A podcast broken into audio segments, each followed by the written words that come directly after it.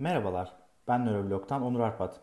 Bugün size geçen hafta yayınlanan yeni bir çalışmayla yeniden gündeme gelen ve son aylarda hızla gelişen zihin okuma teknolojilerinden bahsetmek istiyorum. Nöroblog.net'te bu yılın Ocak ayında size epilepsi hastaları üzerinde yapılan çalışmalarda beyin dalgalarının ilk kez anlaşılabilir seslere dönüştürülebildiğini aktarmıştık. Bu çalışmalarda en anlaşılabilir sesler çoğunlukla tek ya da iki heceli kelimelerdi. Öncelikle Ocak ayındaki çalışmalarda elde edilen İngilizce sıfırdan 10'a kadar sayılan bir sesi dinleyelim. Zero, one, two, three, four, five, six, seven, eight, nine.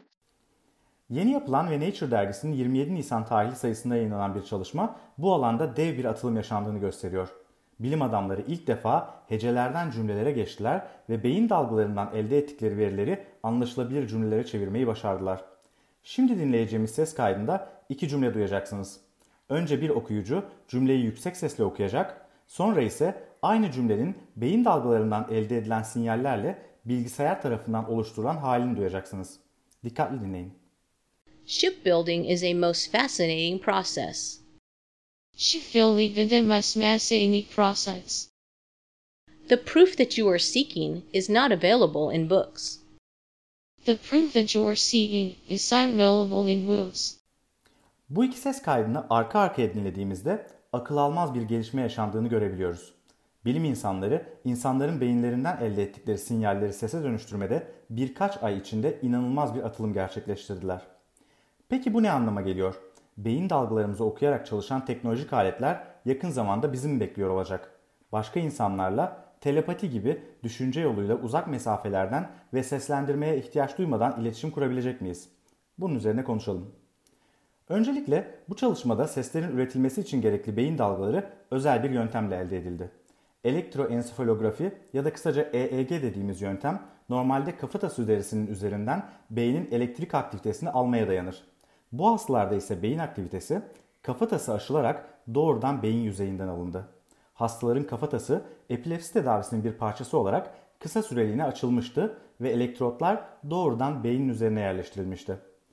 Kafatasının arada olmadığı, verilerin doğrudan beyinden alındığı bir durumda elbette veri kalitesi çok daha yüksek.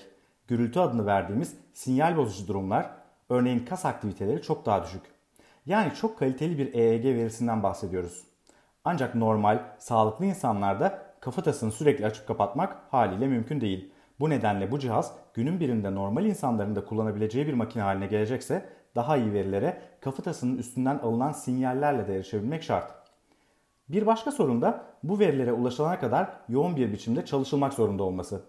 Hastalar cümleleri önce yüksek sesle söylüyor, bu sırada beyin aktiviteleri alınıyor.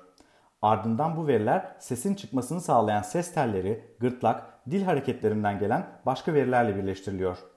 Derin öğrenme yöntemi kullanan bir yapay zeka programı eğitilerek sesler üretiliyor. Bu ancak az sayıda hasta üzerinde yoğun bir çalışmayla mümkün ki bu deneydeki hasta sayısı yalnızca 5. Elbette bu yöntemin pratiğe geçirilmesi konusunda irili ufaklı daha pek çok sorun çıkacaktır. Yine de birkaç aylık gelişmeye bakılarak günün birinde düşünce yoluyla iletişim kurabilmenin mümkün olabileceğini iddia etmek büyük bir kehanet olmaz. Peki diyelim ki insanların beyin dalgalarından ne düşündüklerini okuyabiliyoruz. Bu durum nerelere yol açabilir? Önce olumlu sonuçlardan bahsedelim.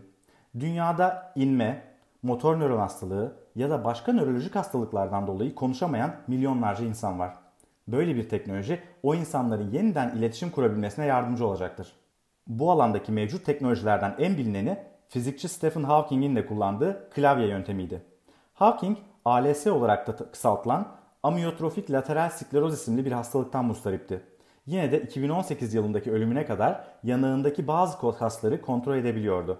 Bu kaslar sayesinde bir klavyeden harf seçerek cümleler oluşturuyor, bu cümleler bilgisayar tarafından okunuyordu. Ancak bu yöntemde iletişim çok yavaştır. Deneyimli kullanıcılar bile bu yöntemle dakikada ancak 10 kelime civarında üretebiliyorlar. Oysa biz günlük bir konuşmada dakikada ortalama 150 kelime kullanıyoruz. Klavye yönteminin çoğu hastanın kullanımına uygun olmadığını da düşünürsek böyle bir teknolojinin gelişmesi konuşamayan insanlar için müthiş bir ilerleme olacaktır. Gelelim teknolojinin karanlık tarafına. Böyle bir teknoloji distopya doğurur mu? Beyin dalgalarının sesi dönüştürülebilmesi demek bu cihazın bir çeşit gelişmiş yalan makinesi gibi kullanılabilmesi anlamına gelir. Yani günün birinde böyle bir makine yapılırsa bu cihaz otoriter yönetimlerin elinde korkunç bir fişleme makinesine dönüşebilir.